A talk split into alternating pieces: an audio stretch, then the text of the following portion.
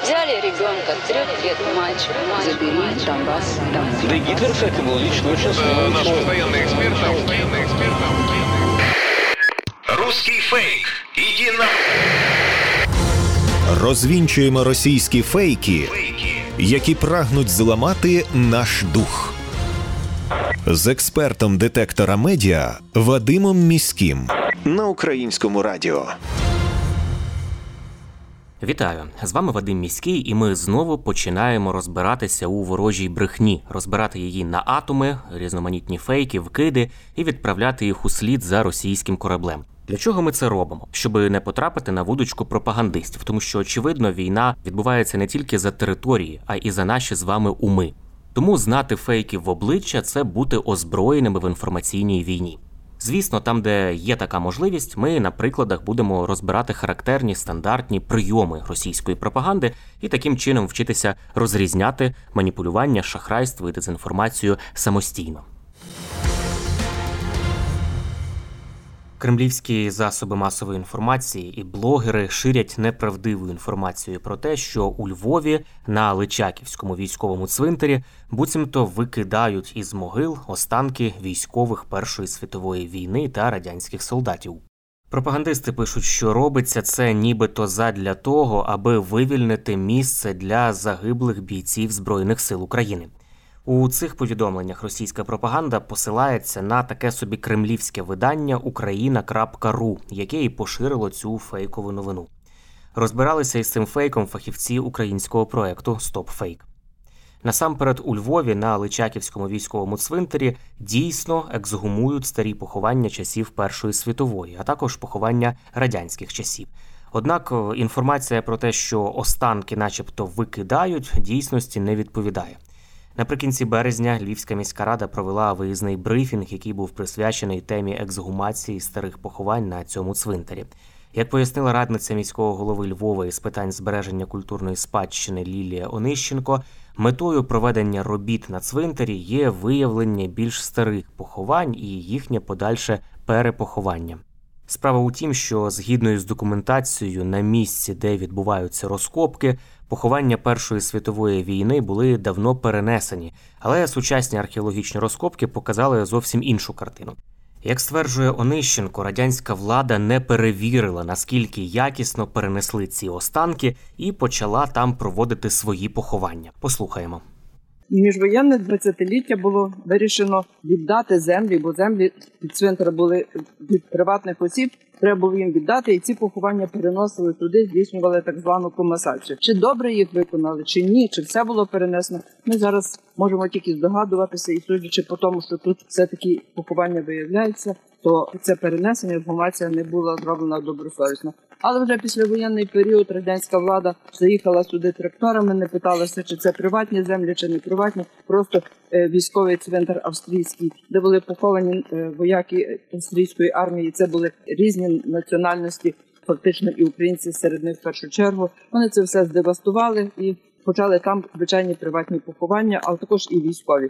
Це були слова Лілії Онищенко, радниці міського голови Львова із питань збереження культурної спадщини. Директор меморіально-пошукового центру «Доля» Святослав Шеремета також каже, що на місці, де зараз проводять розкопки, вже знаходять останки військових, яких за документами там бути не повинно. Знову ж до нас звернулася Львівська міська рада, власне, адміністрація Личаківського кладовища про те, щоб провести тут пошукові роботи на предмет виявлення тих останків. Тому що, дійсно, відповідно до архівних даних, тут було кладовище часів Першої світової війни. Окрім того, знаємо, що післявоєнний період, то також радянська влада проводила поховання загиблих з післявоєнного періоду, і символом цього є оця центральна алея. Відповідно, ми провели пошукові дослідження ще раніше.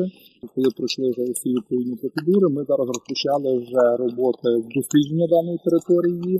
І також з після відповідних рішень і Львівської міської ради, відповідної процедури, яка проходить через Міністерство культури, через Київські структури, ми будемо проводити ексгумацію і перепакування віднайдених останків.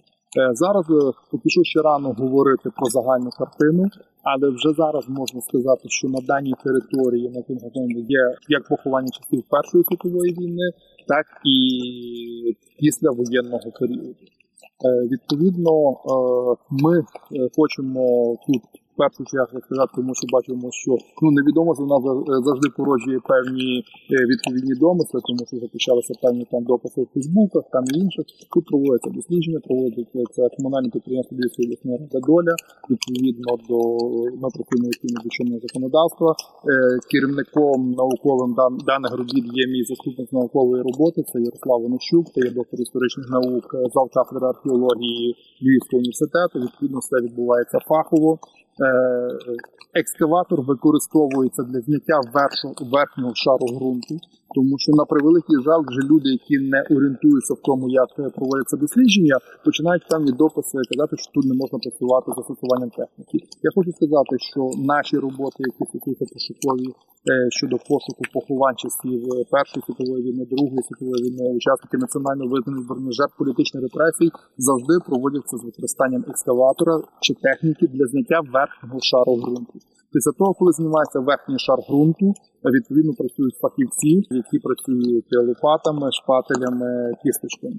Ми з вами чули голос директора меморіально-пошукового центру «Доля» Святослава Шеремети. При цьому знайдені останки викидатися не будуть, як це стверджує російська пропаганда. Як повідомила прес-служба Львівської міської ради, знайдені останки будуть перепоховані. Виявлені поховання часів Першої світової війни будуть перенесені поруч, йдеться у прес-релізі Львівської місцевої ради, на поля номер вісімдесят чотири та вісімдесят п'ять. У майбутньому там збудують меморіальний комплекс. Водночас більш пізніші рештки радянських часів, сорок четвертий-п'ятдесятий роки, зберігатимуть у спеціальному депозитарії до того, як приймуть подальші рішення щодо них, йдеться у прес-релізі. При цьому зауважу, що місце проведення розкопок дійсно межує із сучасними похованнями українських військових, за що і вчепилася російська пропаганда. У Польщі, начебто через українців, збільшився рівень злочинності. Таку інформацію поширили у соціальних мережах, зокрема у телеграм-каналах, які транслюють про кремлівську риторику. У повідомленнях йдеться, що із напливом українських біженців рівень злочинності начебто значно виріс. Мовляв, серед злочинців у Польщі є багато українських біженців. Автори повідомлень посилаються на дослідження місцевого аналітичного центру із назвою ю сі Research, а також нібито на дані польської поліції. І переконують, що саме от вільний в'їзд до Європейського Союзу і став такою собі доброю можливістю реалізувати злочинні наміри. Проте інформація ця є фейком. На ці повідомлення звернули увагу фахівці проекту «Стопфейк», які і дослідили, що із-поміж звітів, опублікованих на платформі ю сі Research, немає жодної інформації про те, що е, зростання злочинності в країні пов'язане хоч якось із біженцями з України. Іншим джерелом, яке нібито підтверджує тезу про зростання злочинності у Польщі через українців, є начебто дані поліції. Утім, польська поліція не надає таких даних. Українські біженці згадуються у річних звітах лише у контексті того, що завдання поліціянтів охоплювали охорону місць перебування біженців. Польські поліціянти, наприклад, вели і допомагали організовувати збори для українців, організовували численні зустрічі з українцями, а деякі з них надали їм свої будинки і допомагали знайти себе у чужій країні і в новій ситуації. У жодному зі звітів поліції не йдеться про те, що українські біженці якось винні у зростанні кількості злочинів минулого року у Польщі. Як пояснюють фахівці «Стопфейк» у своїй публікації, один із матеріалів, який справді розкриває тему злочинів, скоєних іноземцями в Польщі, це стаття, опублікована виданням «Речпосполіта». У ній згадуються, які злочини вчинили мігранти у Польщі у дві тисячі двадцять другому році. Для цієї статті поліція польська надала виданню «Речпосполіта» статистику щодо злочинів, які вчиняють у Польщі іноземці. Так, загалом у дві тисячі двадцять другому році було скоєно п'ятнадцять тисяч злочинів представниками різних національностей. І ось тут-то ми і бачимо, що до статистики досить часто потрапляли українці як найбільш чисельна група, а також білоруси і грузини. Найбільш поширеним видом злочину серед іноземців, як зазначає видання, було водіння автомобіля у стані алкогольного сп'яніння. На другому місці за популярністю було зберігання наркотиків.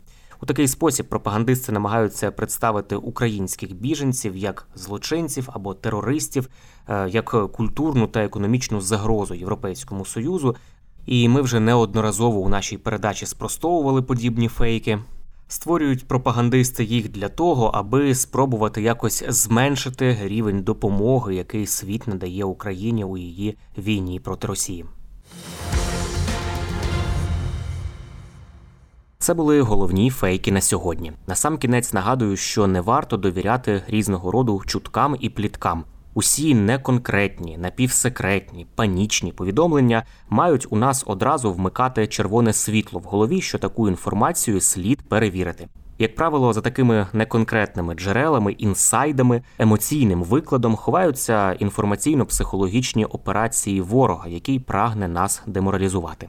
Довіряти ми можемо офіційним повідомленням української влади і новинам авторитетних медіа, наприклад, суспільному мовленню. І не забуваємо, що від нашої із вами поміркованості і зваженості при поширенні різного роду інформації, а ми це робимо щодня у розмовах із друзями чи в соціальних мережах, зрештою залежить успіх всієї країни в інформаційній війні. З вами був Вадим Міський. До зустрічі.